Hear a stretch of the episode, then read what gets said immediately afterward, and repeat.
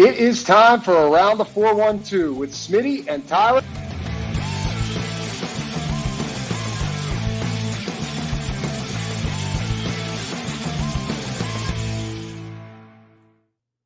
Welcome back to another episode of the Around the 412 Steelers Show. I am Tyler. With me, as always, is my co host Smitty. Be sure to go to follow us on all of our social medias at Around the 412. And whether you're listening on a listening platform like Spotify or Apple Music or, eh, no, Apple Podcasts, excuse me, or YouTube, go check out the description. We've got links to everything custom designs. It's our friend Haley Wagner, small business. She does customized clothing for you guys.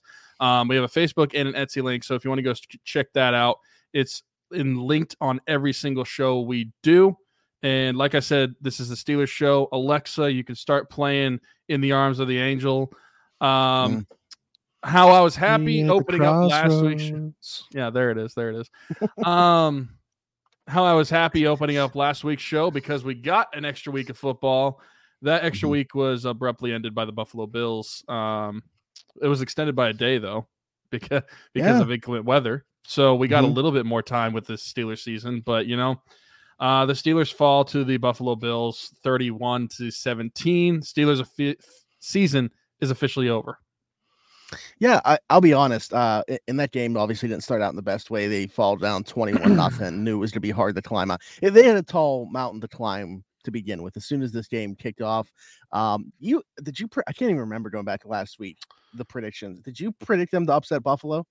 24 to 23 with a walk-off okay. field goal. Yeah. Oh yeah. Wow. Yeah. Okay. Now I remember that because I was thinking like, man, how dramatic would that be?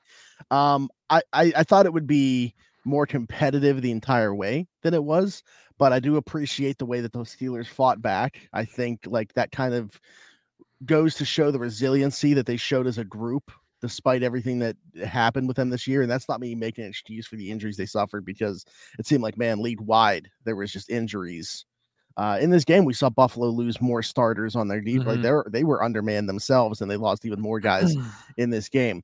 Um, but just a testament to me to the way that the Steelers kind of always rally around and and, and they never give up. Um, so I appreciate that aspect. Even at one point, making it a one possession game after Calvin's Austin's touchdown to make it a 21 or was it 21 14 at the time or not 24 17 at the time it made it. Um, but yeah, they do fall. Their season is over, and with that, you know, comes a lot of questions about potential changes going into the next season. And basically, immediately, we got into that because Tomlin was asked about it, you know, with just one, well, tried to be asked about it with just one year left on his contract before the question could leave Brooke Pryor's lips. Mike Tomlin was off the podium and out the door walking off. Um, and Alan and I had a conversation about this, and I get we we have two different perspectives, and that's why I wanted specifically to ask him on there uh, what his thought was because he is on the media side. I'm on the fan side. This was just my opinion of it. I thought that would be a type of question better suited for like Tomlin is speaking tomorrow, his end of season press conference. To me, that is the time and place for it, not necessarily right after you just lose a playoff game. Um, excuse me so i could understand the frustration. Now still unexpected in my in my opinion for tomlin to do that. Um i would have thought he would give a non-answer or just say it's not on his mind right now something along those lines as opposed to just walking off. Personally i love the move but if i was the one asking the questioner in that room i could see how it would be taken as like a slap in the face. So what did allen say from a media perspective Oh yeah, I mean, th- kind of what I. He didn't think it was like a slap in the face, I guess necessarily, but he was like, he she has every right to ask that question. In that set, like somebody was going to ask that question. She has every right, but he has every right to do what he did too. That's that's the way I'd look at it. Um, I can get why it would be annoying for Tomlin to have to to deal with that right after a loss. Uh, I'm sure Tomlin has even w- whether it's uh, from a media people people ask him about it or just behind closed doors he's heard about how this is going to be his last year of his contract a lot. Um, i'm sure he's uh, probably not blind to all the talks about whether people want him back or whether he cares or not. That's one, another thing but whether he sees it i think that's a whole different thing. I think he definitely d- notices when people talk about his job. Um, mm-hmm. so i mean yeah I, I thought the move was funny more than anything. Um, just just seeing him walk away mid sentence was was pretty comical in my eyes. Um, but yeah, at, at, the end of the day, he answered the question ultimately, or at least it sounds like he's going to be coming back. And I feel like Steeler fans are probably going to be pretty split on how they feel about that, despite getting to the postseason and um, having a, a, a strong finish to your season. I, I, mm. feel like the the Steeler fans and Steeler fan base is going to be pretty split on whether they want Tomlin back or not. And honestly, I'm I'm pretty split on it just internally with myself because it's to me it's like how you could always do worse. Like there's no guarantee that your next coach is going to be better than what Tomlin could bring you, but it almost feels like the Steelers are at a point now where it just feels like they're perennially going to be like a 9 and 8, 10 and 7 football team that gets bounced in the first round unless something changes. And if Tomlin's not going to change, there needs to be major shakeup to roster personnel and coaching staff below him. So it just it just feels like the Steelers are at a point where they need to make some sort of change. I, I don't think they're that far off of being a really good team. And I think that at times you could see that in a game like they had against the Bills. And when you when you look at obviously everybody's suffering injuries, but you look at some of the injuries they had defensively all year, and then look at the struggles they had offensively and the whole drama with the coordinator and the quarterbacks. If you're able to solve some of that, I feel like the Steelers are at a pretty good place. But until they're able to solve that, and who knows if Tomlin's going to be the guy to be able to solve that, it just feels like something's got to give at one point because it feels like to me for the last several years they are going to be a average in the terms of like like nine and eight is pretty much as close to average as you can get, like just one win above 500 um, as you can get with a 17 game season, and then one bounce on the playoffs. Like I, I just don't feel like the Steelers, unless there's a, a big shakeup at some point, whether that's head coach, quarterback, coordinator, whoever it's going to be, is going to be a real contender until something happens. Yeah, I understand that perspective, and I think that a lot of fans do feel that way. You know, feeling like they're basically stuck. You know, I, how many times are we going to see the exact same story play out the way that it did this year? It, and you know, it's interesting because it's like everybody always. Okay, so he's now eight and ten playoff record, um, but it, it's just funny because you would almost because you're so sick of hearing about it, or at least I am you would almost rather rather have them miss the playoffs because it doesn't give him the opportunity to add a playoff loss to a superior team like the Buffalo Bills. Now, sure, there are some bad playoff losses in there, but like to me, this isn't one that you can attribute so like put it on coaching. Like to me, the entire reason they lost this game was they shot themselves in the foot early with the George Pickens fumble, Mason Rudolph interception in the end zone. To me, those aren't coaching things.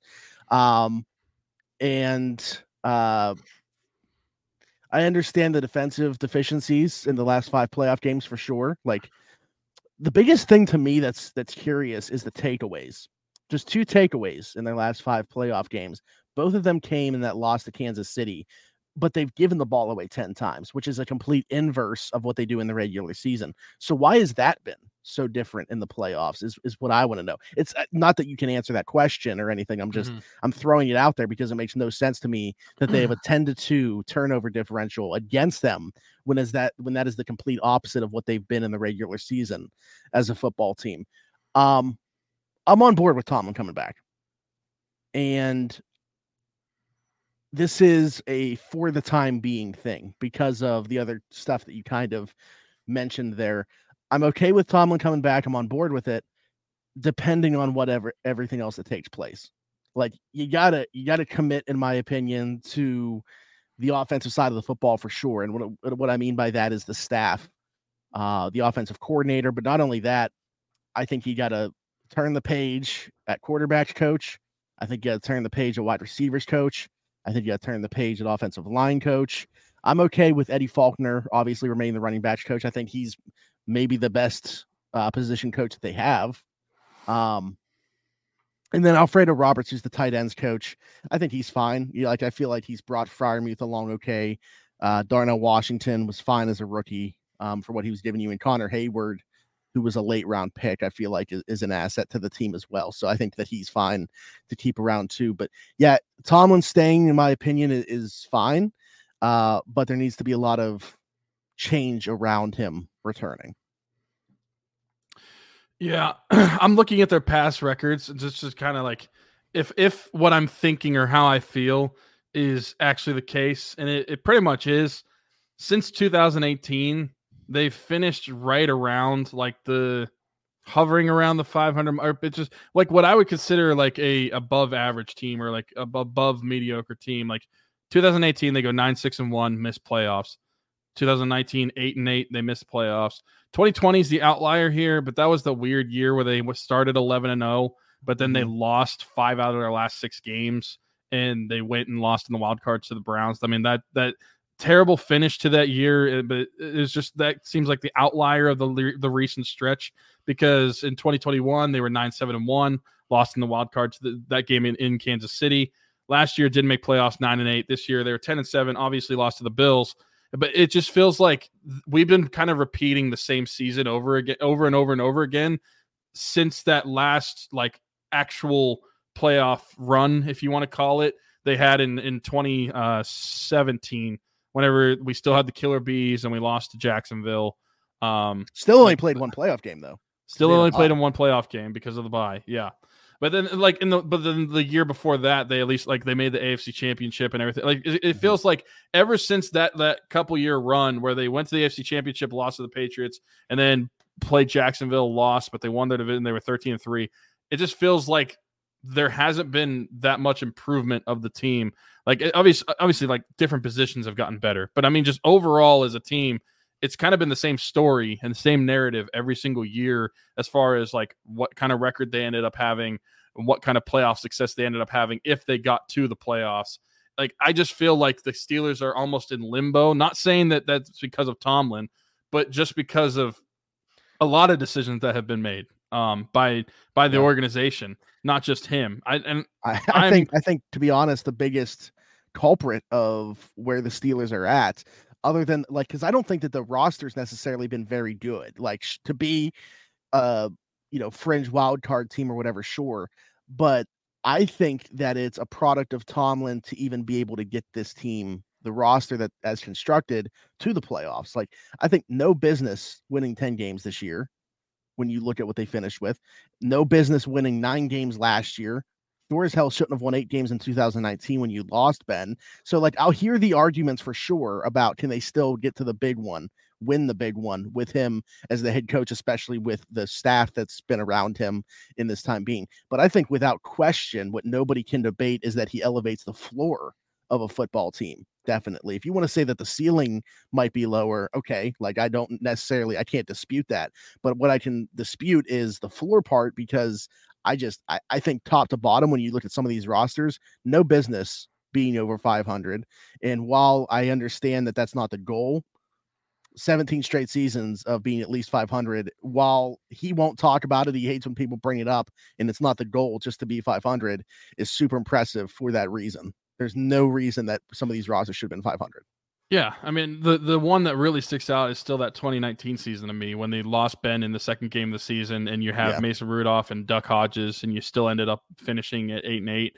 I I, I thought that that was uh, full credit to Tomlin and the way he was able to to raise that team up from what they had that season, but it's still like I'm not, and this is not me saying that I I, I think it's fine that Tomlin is coming back. I just want to get that out because everything that I say is probably going to sound contradicted to that. But like when you don't win a playoff game since 2016 and you've played in several since that time and going back to winning multiple playoff games, you have to go back to when they lost the Super Bowl against Green Bay.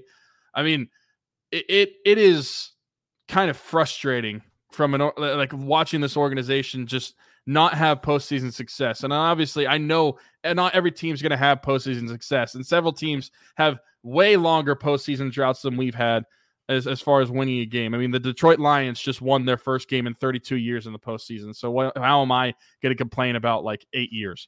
But regardless of that, I just feel like the steel that something has to be a major change for the Steelers, and if it's not going to be Mike Tomlin, it has to be his coaching staff and it has to be personnel. If it's me, I am fully exploring a third option at quarterback next year that goes along with Mason Rudolph if you think he's going to be back and Kenny Pickett. I I I, I, I even said in a, a couple weeks ago that I thought that the biggest problem of the offense up to this point was the quarterback. And I thought that was proven after seeing what Mason was able to do in the same exact offense that Mr. Trubisky and Kenny Pickett weren't able to do. So if quarterback's going to change, and obviously there's coaching staff decisions that have to change, but there has to be a huge fundamental identity change offensively. And then defensively, I mean, you're just still going to have to continue to get better. And uh, honestly, this season, the defense wouldn't have been that bad except for you lost key players over the middle. You were, had several weeks this season without Minkah Fitzpatrick. You didn't have TJ Watt in this playoff game. I mean, there were several areas. Cam Heyward was hurt for a while. That, I, I, would say really the entire season they didn't actually have. They might have been on the field at times, but they really didn't have Cam Heyward or Minkah Fitzpatrick this year. Yeah, as themselves. Yeah, I mean, and every team struggles with that, but you can understand why the defense was the way it was when you when you mm-hmm. look at they what they've lost and it's not just like recently it's it's it's for the majority of the season that they they struggled the way they did. And here's the thing and it's going to sound like i'm making excuses and i get it i just think it's important to add context every step of the way. So when you look at every playoff game that's taken place since they last won one which was like you mentioned so we could start with the 2016 afc championship game where they didn't have either running back available because of injuries. Le'Veon Bell hurt his groin. He went in with an injury and then re-aggravated that groin injury in the game. Um, Man, they were playing New England in Foxborough. They were never going to win that game yeah, anyway. right. I just I just wanted to go down the list. Uh 2017, yeah. you know, that was the year unfortunately Ryan Shazier got hurt and we pulled Sean Spence off the couch, played 80% of the snaps uh, after not being in football. And they give up 45 points at home to Blake Bortles uh, despite scoring. Now, despite scoring 42, still to me, they let Jacksonville get out to a 21 nothing lead. One of those was a pick six by Ben. And that's another part of it. Like nobody talks about how poorly Ben has played in the latter portion of his career in the playoffs. Because if you look at his numbers, uh, he's a big part of the reason that they haven't won a playoff game in a long time, in my opinion. Um, 2018, they completely missed the playoffs. So, uh, why did that happen? I, the offense was still pretty good. I think that they didn't have the secondary, and at that point, they hadn't even tried to replace uh, Ryan Shazier because it wasn't until the following year where they traded up for Devin Bush in 2019. Your Ben gets hurt, so obviously they didn't make the playoffs that year either. Not really much to say with there. 2020, they make the playoffs. Obviously, that's the collapse year. Um, kind of a mirage in my I think everybody feels that way. You know, nobody expected them to be 11 and 0. They didn't look like an 11 0 football team while they were. Um, but I thought they were still an okay football team. I definitely think that they were a playoff caliber football team that year.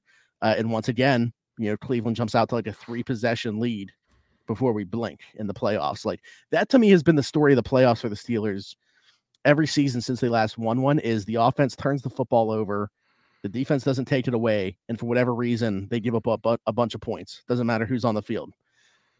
Um, 2021, the loss to the Chiefs. I mean, come on. Did anybody expect that that football team had a shot going to Kansas City? I, there's not even much to say.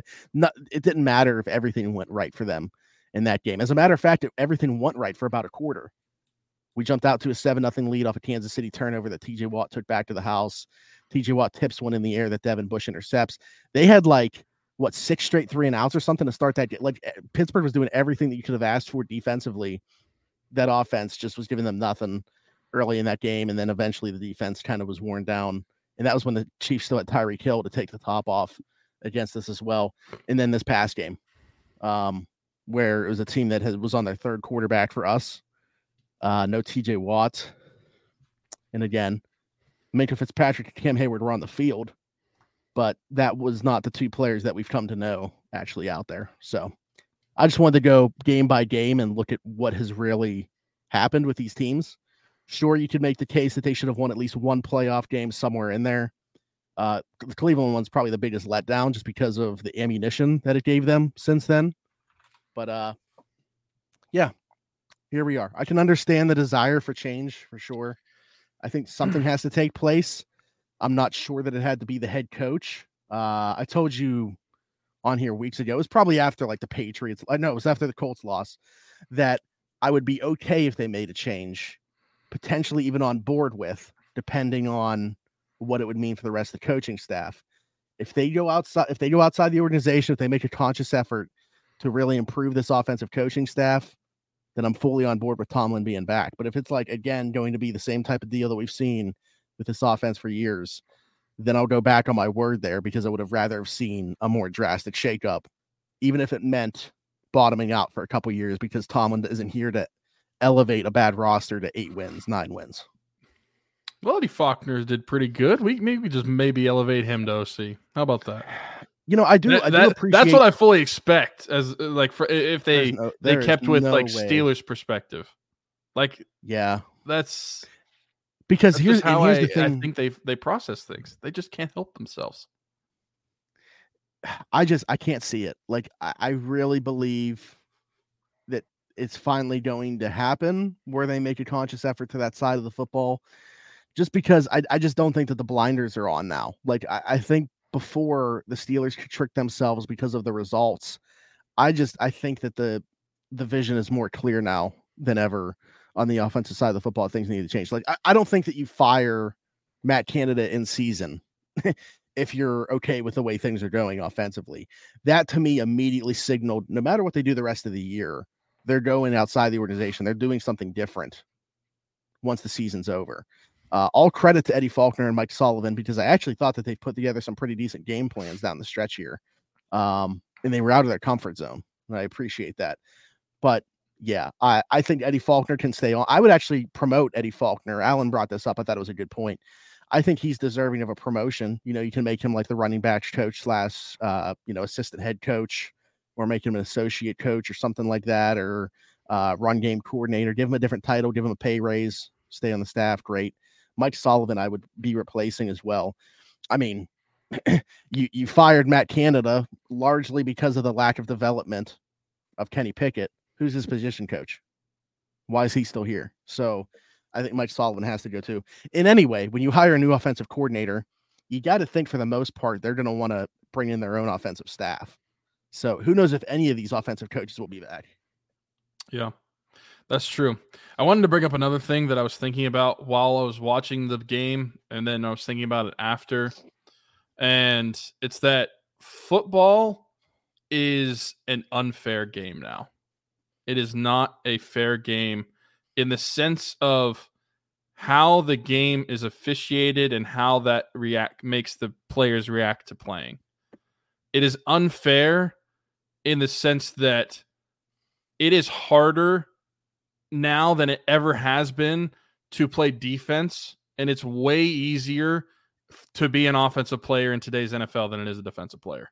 It is so much easier to play the game as an offensive player because the way that this uh, not just this referee staff, but just the NFL referees in general, the way that they officiate the game now, the way the rules are written, it is so much harder to play as a defensive player because you don't know how to tackle or where to tackle them or when you should tackle them, anything like that. And the perfect examples I look at are While I I don't know that Josh Allen was quote unquote faking his slide. Like I he didn't do what Kenny Pickett did where he went to a knee and then came back up. Like but the stuttering it was like the the players kind of froze for a second and it's hard to really blame them in in that sense because if you touch the quarterback it's automatically 15 yards if he actually goes down. And so when he does that and then he scores that 52 yard touchdown, I mean, you people get pissed at the players, but it's almost like they they have to be hesitant because it's harder to play defense because they don't know if they're going to get flagged for that. And then when you see what happens later in the game, where Myles Jack, and if we're just being completely honest, as far as late hit goes, that wasn't bad. Um, but like, what is Myles Jack supposed to do in that sense where he's just like earlier in this game, we saw this guy stutter and take it to the house. How am I supposed to do that? It, it is football is unfair now if you are a defensive player because you don't look at that. And then everybody looks at the way that the knee injury, what, what game was it? that the knee injury. The Rams, happened? Tyler Higbee. Yeah. It's like I understand that people are upset about that hit, but that's the way you're telling DBs to tackle people, especially big guys like Tyler Higbee, big tight ends. You are telling them to go at their legs. And whether you want to call it dirty or not, I'm not going to necessarily say whether it's dirty or not, but I am saying that is how the NFL has written that they want people to tackle people. They want them to go for their legs. They don't want them to go at their head. And it's just it's unfair for defensive players to have to play in the construct of the game as it currently is. I just think it makes it so much harder for them. Yeah, I mean, I, I feel like that's a product of the league understanding what sells. They they want these games to have as most point like it's catered to offense. It's all about points and what excites the fans. Um, but it's funny because in turn, you know, we end up having conversations like this. I think every fan complains about officiating crews, and then you start conversations about people saying things are fixed, they're rigged, or whatever. Not like the officials are just bad. Like that. That's what it is. Um, and that it's it's catered to offense. So uh, yeah, I I completely agree with that. Um, that it's never been harder to play defense in the NFL. Um, I feel like we got to touch on this at least briefly. I don't know that we're going to have like an in-depth conversation on it, but Mason Rudolph, all credit to him, started the last four games of the Steelers season. Um, three to get them into the playoffs and then the playoff game. And in this game, started out very poorly. Thought he, you know, played better as the game went on. Um, kept it competitive. He thought he battled the whole time. Testament to him. Um, but today, Diontae Johnson was kind of talking about it. Mason Rudolph is a free agent and said, you know, he wasn't surprised by what Mason did. It's kind of, he feels like it's always been in there. Think about it. Mason played 2019 was the year Ben got hurt. Mason played a lot of football in 2019. You know, him and Duck kind of split in time, uh, which was Diontae Johnson's rookie year. So you could argue that that was really like his first quarterback that he developed a relationship with. Um, but he kind of went to bat for Mason, and I don't know if people are taking his quote the wrong way or if he tr- what he truly meant by it. But basically said that he would like to see him get the job next year. Now, when he said that, is he meaning like age? Like, does he want just want him back on the Steelers roster, or is he talking about he wants him to be the starting quarterback of the Pittsburgh Steelers? Um, I I don't know how to take that. Uh, I don't know how Kenny Pickett is going to feel about that. To be honest with you, I don't necessarily care how Kenny Pickett feels about it. Um, who cares how Kenny Pickett feels about it? For being completely but, honest, but you know, this is just a couple days after the season ends, and you've got uh, Diontae Johnson potentially advocating for the guy who started this season as QB three returning to be the starting quarterback for the team. What are your thoughts on this? If you would have told me in 20 really any stretch between 2020 to 20 to before this season or even at the start of this season, mid-season in in, uh, in October of the 2023 season, November of the 2023 season. Basically, before be about basically before Mason Rudolph stepped into a game this season, anywhere between yeah. that then and that 2019 season. If you would have said that we'd be talking about in 2024 Mason coming back as the starter for this team, I would not mm-hmm. have believed you. I would have thought you're nuts. Mm-hmm. And here we are.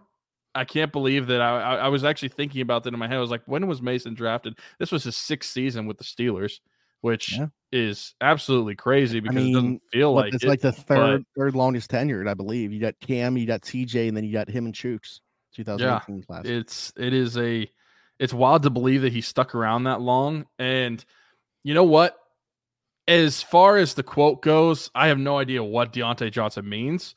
But if mm-hmm. if he does intend to mean that he wants him back to compete for that starting spot or like get the starting spot, I can't really blame him because they were winning football games and they were winning football games consistently. Obviously, they've mm-hmm. lost this playoff game to the Bills, but they went 3 and 0 going into the postseason with Mason Rudolph under center. The offense, while maybe it didn't look hugely different statistically, but they also scored 30 plus games in two of the games. They had more of a rhythm, I felt like, for the majority of that. And whether that's Mason Rudolph being the the factor for that, or them actually finding out an identity and just learning they need to run the football, um, probably goes hand in hand there. But I I can't blame a player, especially a player that benefits from Mason Rudolph being in there, play saying that he wants to see him back because they won football games. The offense looked and felt a lot different than it did in the weeks prior, especially when Mitch Trubisky was in there, and at most of the time whenever Kenny Pickett was in there. So I cannot blame a player for wanting him back. Whether the Steelers are going to do that or not, I think that's an interesting conversation to have because you would assume that Mitch Trubisky's gone. There's there's no oh, way yeah. that he's a Steeler next year. Absolutely no, no way. And are you really going to run into unless the only way I see Mason Rudolph not come back is if they do bring in somebody like a Kirk Cousins or someone where it's like, okay, we're bringing this guy in. He is our starter.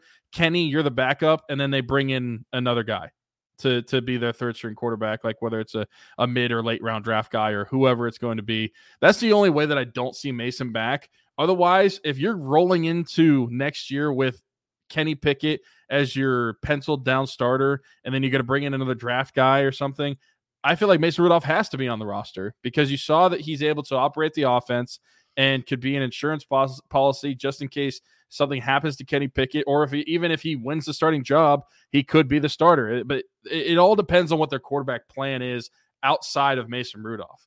I think it, it really boils down to how they're viewing their starting quarterback position next year, where you're going to have to either get one of these older guys that are proven starters and they would come in and be your starter right away. But if they're not going to do that, I think Mason has to come back. Okay. So we're not on the same side here, and I feel like it's it's rare because you're talking about the quarterback room, and I get that. I'm looking at it being, assumingly, a very different offense, a different offensive coordinator. So, and Kenny Pickett being back, I feel like it's just like it's going to happen because of his contract status. Well, so, yeah, I think, I think you build the room with Kenny Pickett, a vet in a mid round draft pick. If that offense is going to look very different, that offensive coordinator is going to want that veteran quarterback to be somebody that's either very familiar with the system or somebody that can run that offense. Could it be Mason Rudolph? Potentially. I just, I, it's going to be somebody, in my opinion, that has some type of connection to that specific offensive coordinator or at least something similar to that system. I just, I don't see it. And I, and I think the stuff with Mason Rudolph, again, while I appreciate it, the small sample size. They're very familiar with this guy. He's been around since 2018, and he started out as the number three quarterback on their depth chart this year. I don't think that they necessarily view him very highly. I think that's why he started out as the number three quarterback. I took Mitch Trubisky playing as poorly as he did for Mason to get into the lineup. I don't think that they're going to let a three because I don't really think that he. Again, I appreciate the the battle in the playoff game for sure, but I don't think he was good in that game. I don't think they're going to let such a small sample size of decent quarterback play end up giving a guy like a you know a two year 15 million dollar contract or something like that which is probably what he could get somewhere in the seven to ten million dollar range as a backup quarterback. Just it, it's hard for me to believe unless it's like the perfect fit for whoever the offensive coordinator being brought in is. Yeah and, I, and i'm just looking at it as like lack of quarterbacks eh, that that you eh, I I understand yeah I understand what you're saying and I and I probably should have before asking you that brought up the thing about the offensive coordinator because that might not even have been on your mind because I get that he ran their offense for 2023 better than any quarterback but the offense for 2024 could be a completely different offense that he's also never been in. So we need a better backup to run that offense whenever Kenny sucks who who who knows what it's it's also intriguing to me just because you know this offensive coordinator they bring in they're not going to have any tie are they going to want to tie the their career? Because that's like a stepping stone position offensive coordinator you hope to parlay that uh, into becoming a head coach. Are they going to want to bank on the development of Kenny Pickett and being able to make him look serviceable as an NFL quarterback to be their stepping stone as a head coach I don't know. I wouldn't. I I would not. What what is what has Kenny Pickett shown in two years of being an NFL starter that would give you promise if you're an offensive coordinator? Yeah, like a, a decent game against the Bengals, uh, and and two back to back game winning drives against the the Raiders and the Ravens his his rookie season. Yeah, yeah, some moments in the fourth quarter and uh, one and a quarter games post Matt Canada.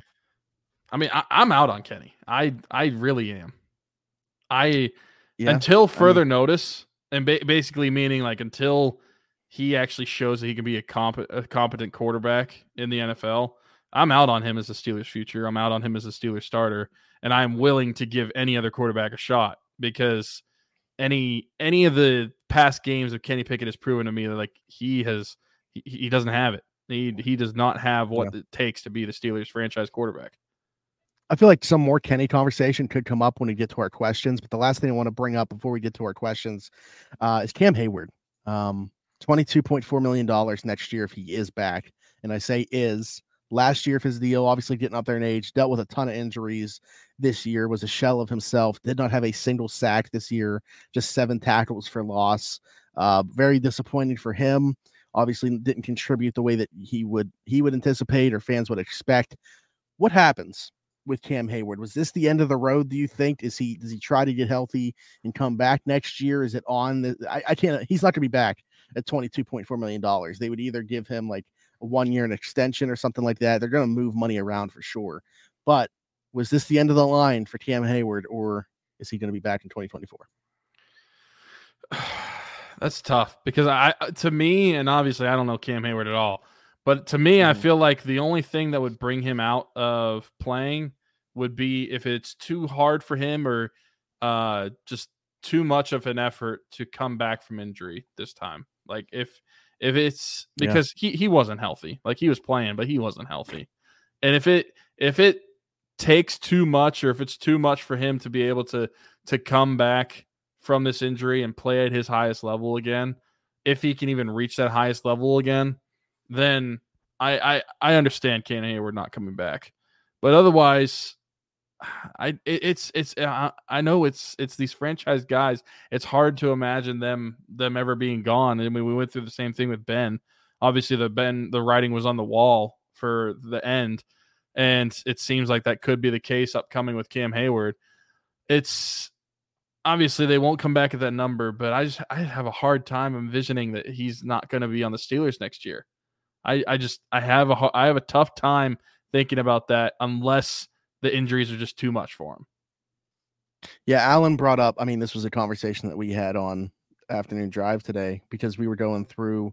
Uh, if anybody wants to check that out, what we did today was went through their free agents and said whether or not they'd be back, um, along with Cam Heyward and Larry Ogan, like some potential cut candidates as well, and said if they would be back. Also, did some coaching staff guys. So, um, but what I told Alan today was I'm real big on vibes, and uh, I just feel like that was it. I don't know why. I just feel like that was it. That was the end of the road for Cam Heyward. And Alan did not agree with that. He thinks that he is back, but he said there certainly was like a difference this year. Uh, not just like the typical end of season stuff from Cam, where he's like, you know, I just got to take it day by day and see where I'm at. This year, it's like, man, I don't know if my body's going to cooperate with me wanting to come back. And Cam has said in the past that he's not going to just keep playing because of like his name. Like if he feels like he can't perform anymore, uh, he's not just going to keep playing.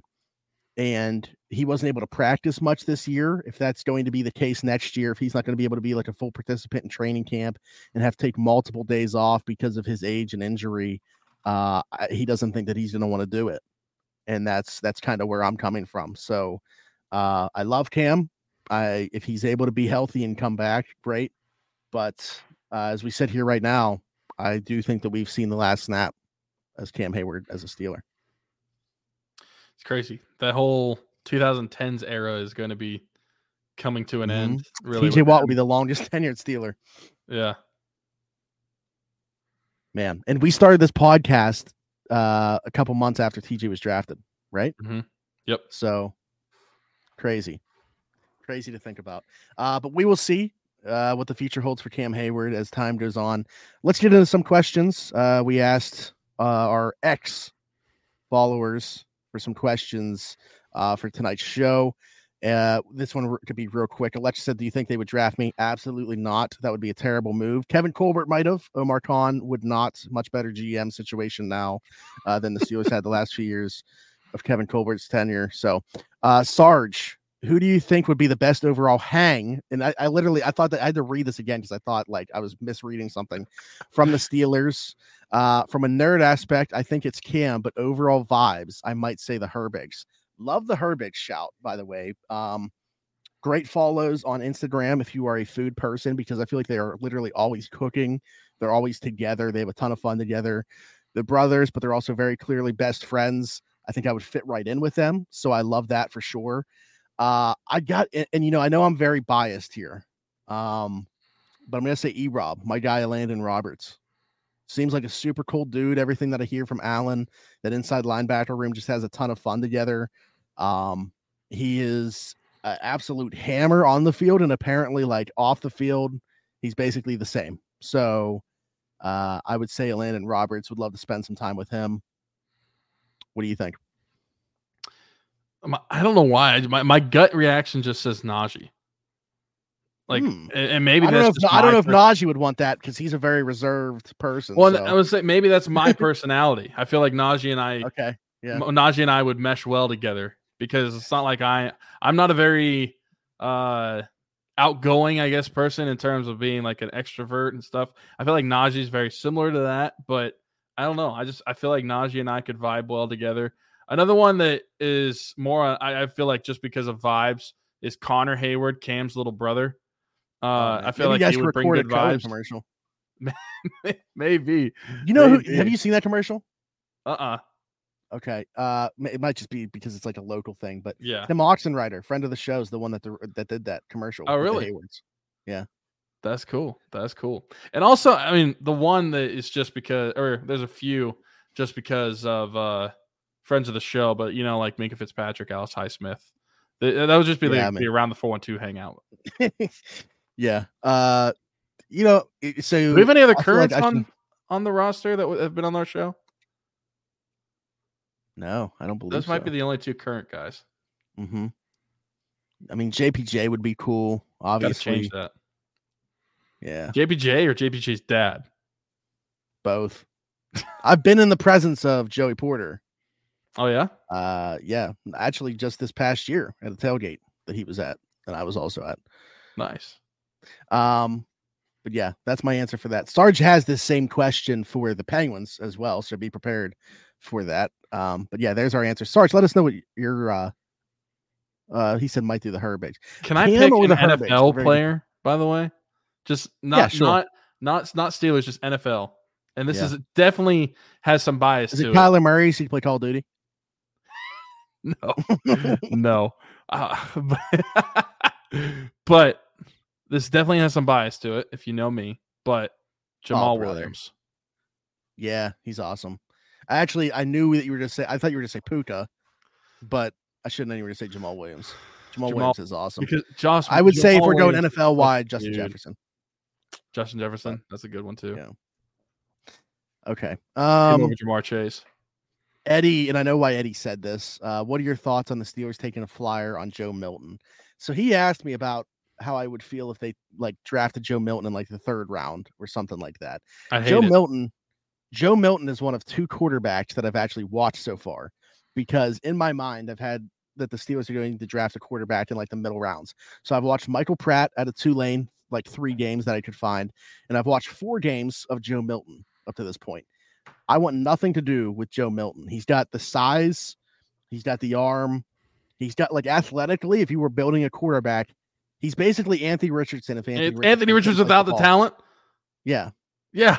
I Uh, was exa- whenever I saw Eddie tweet that, and I was thinking about what I would say about Joe Milton. He's Anthony. That's literally what I said. Is that he is Anthony Richardson without the talent, like without the Yeah. upside. He's if you just took Anthony Richardson's build, all, like everything about him, and just made a Mhm. mediocre player instead of Yeah. like a, a NFL player.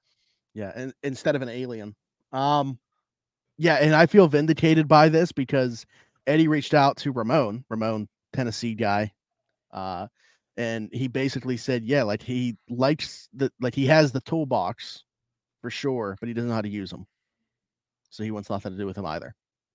So I would. that's where would we're at. rather- I mean, when we're taking Tennessee quarterbacks, I'm calling in Josh Dobbs to be another backup again before I want you on the team. I'm just being completely honest.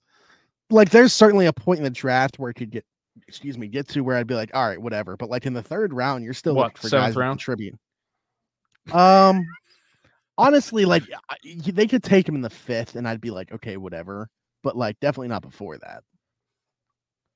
There might even be guys in the fifth I'd rather have. I'm sure there would be, and I I would be like, ah, like why are we ta- doing that? Why are we doing this? But I wouldn't be like, it wouldn't be like if they took him in the first three rounds. Um. Do the Steelers make an actual attempt to keep Mason around, or do you give him a relatively low ball number just to say we tried?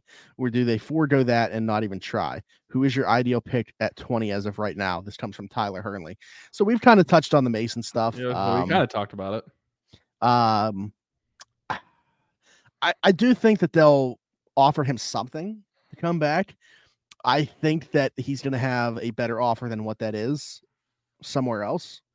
Um, because I, I think that they're going to go into next season. Spoiler alert, this isn't necessarily what I want them to do. I think Kenny Pickett's the starter opening week in 2024. I think it's him. It's a veteran that makes sense for the offensive system, and it's a mid round draft pick. I just I don't think that Mason Rudolph wants to be in that situation where you have what they hope is the future, a guy that they're developing behind in case Kenny isn't the future and gets a shot, and he's stuck in the middle there. So I think Mason could go somewhere else as a backup, make himself somewhere between seven to ten million dollars a year. Don't think that's with the Steelers. Who is my ideal pick at 20 as of right now? Um, you know, I really haven't dug too much into the draft stuff yet. Like I mentioned, I've watched two quarterbacks, watched a little bit of the corners. Uh, I, I want to get on the tackles pretty soon here. Mims is the guy that I really want to watch first because I think that he could be around in that range. Um, Cooper DeJean out of Iowa would be awesome because of the versatility. Plays inside, outside, could also play safety for them a little bit too. Maybe Patrick Peterson's future would dictate if that makes sense for them. Uh, and then you also get a return guy out of it in the process. But uh, he's a really good player.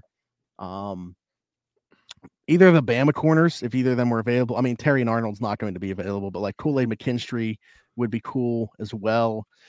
Um, That's a that's an all maybe Wig all, all pro name right there. Kool Aid McKinstry, yeah, Yeah. for sure. I actually thought he was going to be like kind of coming into this football season. He was the guy that everybody thought would be the top cornerback. Now I don't know. He maybe an argument that he's like three or four. Uh, Nate Wiggins out of Clemson, really good too. Probably more of a zone corner. Um, so I don't know. They're gonna. I, I think corner would make a ton of sense to pair somebody on the other side with JPJ. So that's what I've been watching so far. Uh, but yeah, I got to get into the tackles because outside of Think- Mims, I think Mims could make sense. But dude, Cooper DeJean, I feel like it, it, it would be good because if we obviously if you're living under a rock, you don't know, but then we'd finally have a white corner on the all white team. The that's Yeah. that's something that's needed. We don't need to put, make a, a receiver play on on, on the, the wrong side of the Mm-hmm. well, ball. you got uh, you got what Riley Moss, who was a mid round pick of the Broncos last year. I don't think he really played for them this year though. But also he wouldn't. He's an Iowa guy. So Can we uh, post or yeah, post uh, Vietnam? Has there ever been a white corner in the first round? If we're just being honest, what round was Sehorn taken in? I don't know. Jason Sehorn. I don't know. That's a good question. Sehorn. What the heck? Why did my computer just not? Jason Sehorn was drafted in the second round, pick 59. Yeah. So I don't think There's so. some smoke there. There's some smoke there. Mhm. Yeah. Uh, he's a good player. He's a good player. He, he is a good player. I think he's a really good player. I think I think he would make a lot of sense. I think taking another corner, the t- the two the two picks that they picked in their their with their first two picks last year, I think you should make an argument that they, those should also be like considered for their first pick next year, like corner Yeah. and tackle. I think that you could see both going either way because when you look Yeah. at a lot of the other other positions and in terms of like positions of need and who they would take that early. Like there's no linebacker that they would take that early. Um Mhm. there's I don't I, I don't envision them taking a defensive lineman that early. They're not going to take an edge that early. Offensive guys, as far as like running back, receiver, tight end, they're pretty much covered as far as guys they could bring into that position. So I think that you're really looking at corner and tackle again. The only kind of uh, sexier pick that I would say is would be more interesting that would definitely make throw a wrinkle into next year is like if they actually thought about taking a quarterback again. Like if if if Michael Penix is sitting Yeah. there at 20, do you like consider taking Michael Penix? If Bo Nix is sitting there Uh. at 20, do you consider taking him there? I'm not saying that you want him, but I'm just saying Yeah. like the Steelers Yeah. I feel like there's nothing off of the board when it comes to like them taking a quarterback as far as what round they take one in because of the play they got from Kenny Pickett. I, I feel like there should no be no safety guards for this pick. If you want to take a quarterback and you they believe in that guy, I feel like they should take a quarterback. Yeah. Yeah, I mean, I agree. Um, a, a quarterback at pick 20. When's the last time they did that? Oh, two years ago with Kenny Pickett. Um, Ross wants to know who we think for offensive coordinator. Um, or who do we want? I guess. I, I think this is who do we want. Let me see what the wording of this exactly was. If you had to pick the next two OC, who are you picking? So yeah, it's a one.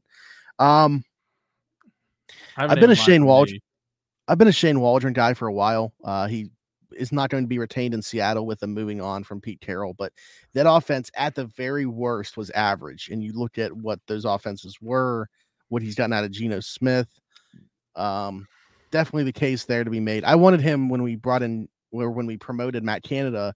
I wanted either Shane Waldron or Pep Hamilton. Uh, we got neither. So, uh, but Shane Waldron would definitely be a guy that I look at.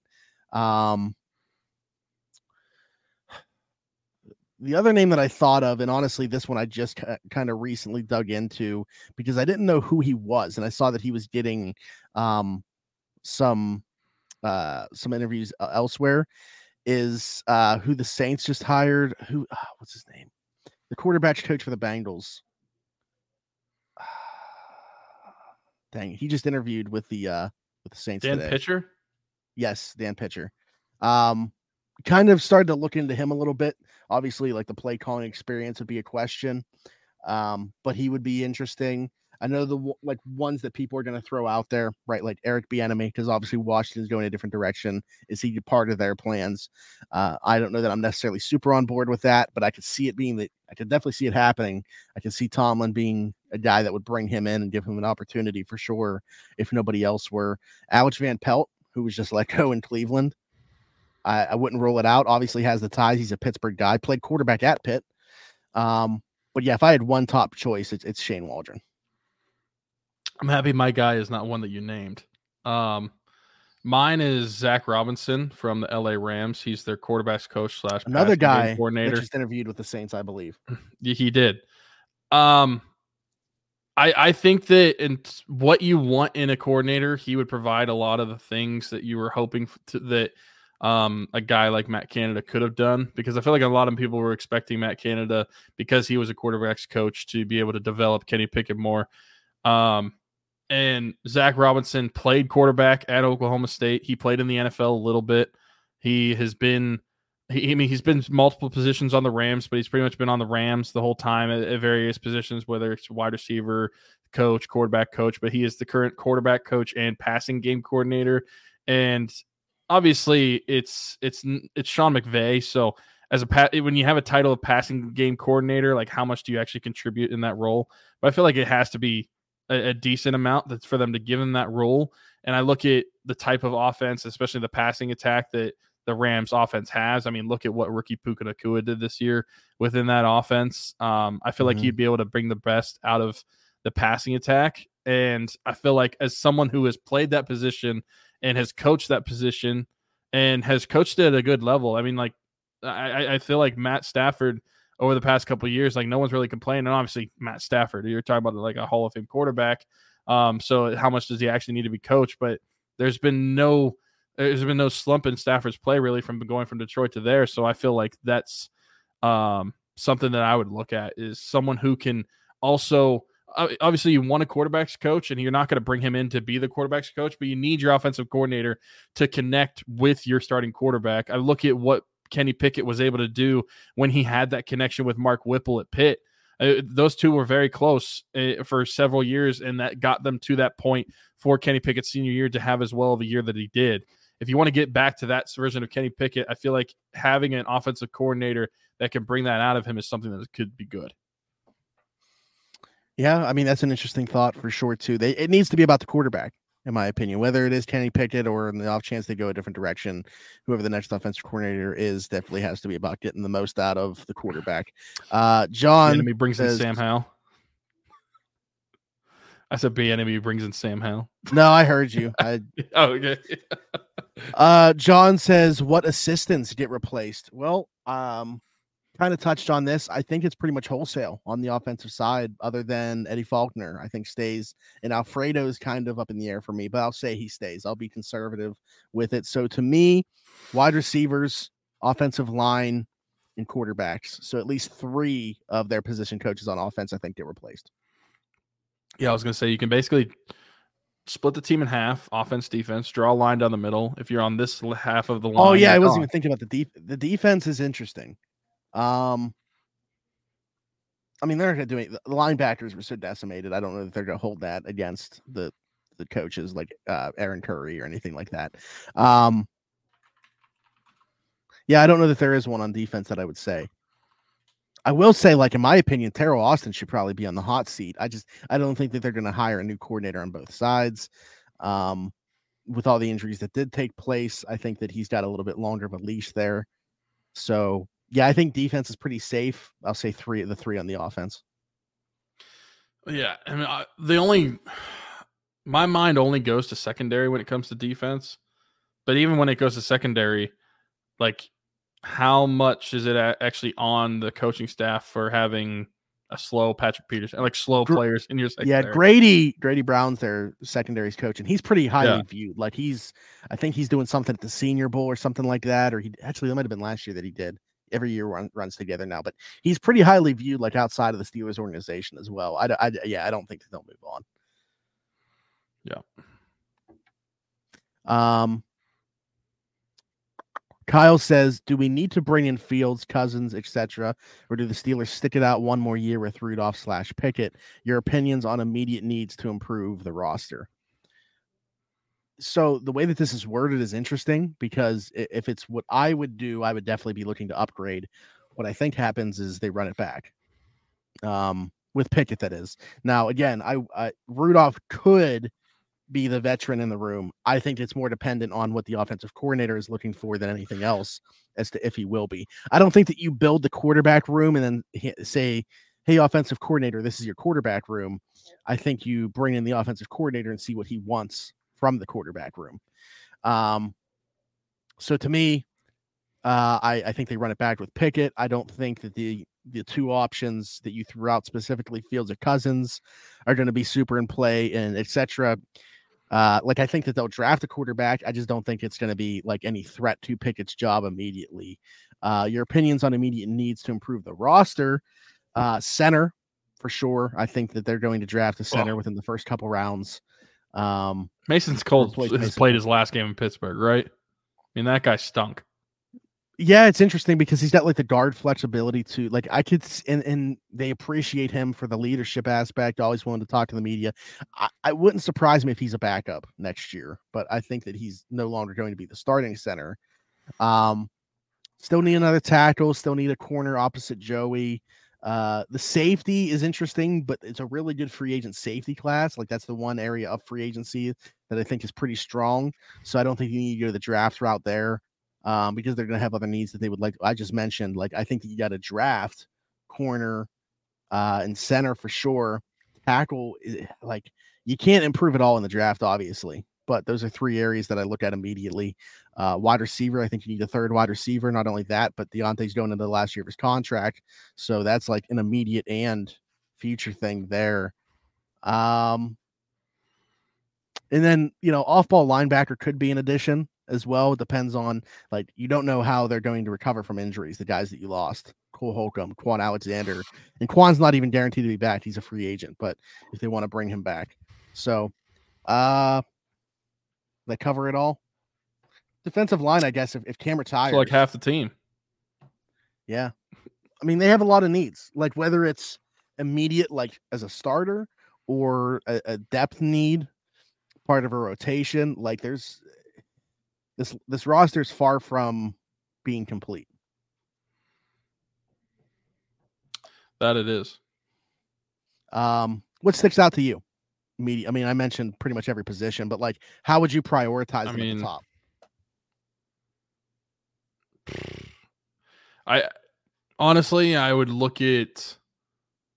To me, my mind goes to secondary first, I think Okay. you have obviously Joey Porter Jr. is the future of your secondary, but I just I saw them get exposed a lot this year um, for inefficiencies, especially like speed.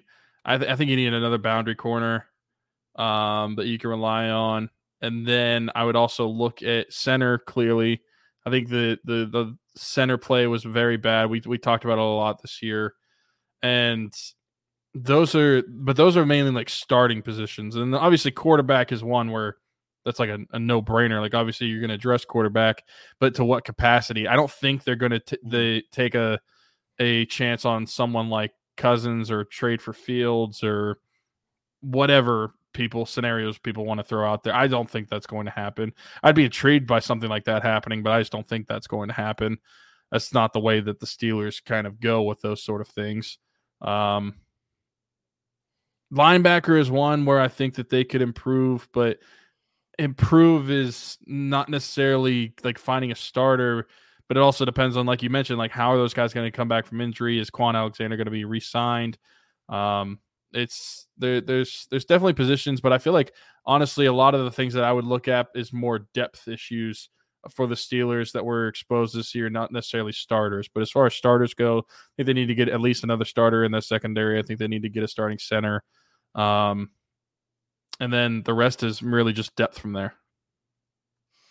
Um, and then I mean we've we've already touched on this, but at the risk of not leaving anybody out, uh, Willie said honest prediction of what the Steelers would can do at quarterback.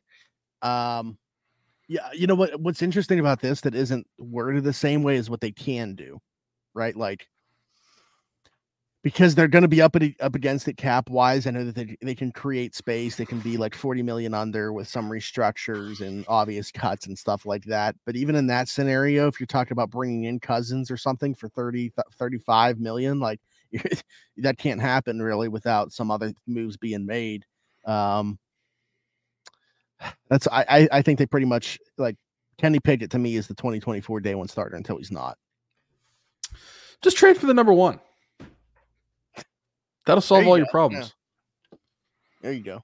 Trade for the number one and draft your wide contract. Oh, okay. there we go. So it still Listen, is. I said I said take the best player in the draft, not the not the best quarterback. Mm-hmm. That is true. If we're just being honest, you might. I, I don't know if you disagree with that. I think Marvin Harrison's better than is, is like the best prospect in the draft. Yeah, he's definitely like the cleanest. Like there's nothing that he doesn't do very well. Like you can there's there's knocks on pretty much everybody else. Yeah, you know what But- Caleb Williams doesn't do very well? Beat Utah. Freaking bum. I, I'm interested to see how the discourse goes between him and Drake Maye as we get closer to the draft itself. But um I'm curious as a Steelers fan that doesn't have to worry about. Obviously, we have our own quarterback issues, but I'm curious to see what the Bears end up doing. I mean I know what Keeping- I would do. Keeping Fields or taking one of the two in the draft. What would you what would you I know this isn't a Bears podcast, but before we get out of here, what would you do? Man, I've thought about this. Like if if if the Steelers were in this scenario, Mm-hmm. I'd probably move on from Williams and or move on from Fields and take one of the quarterbacks.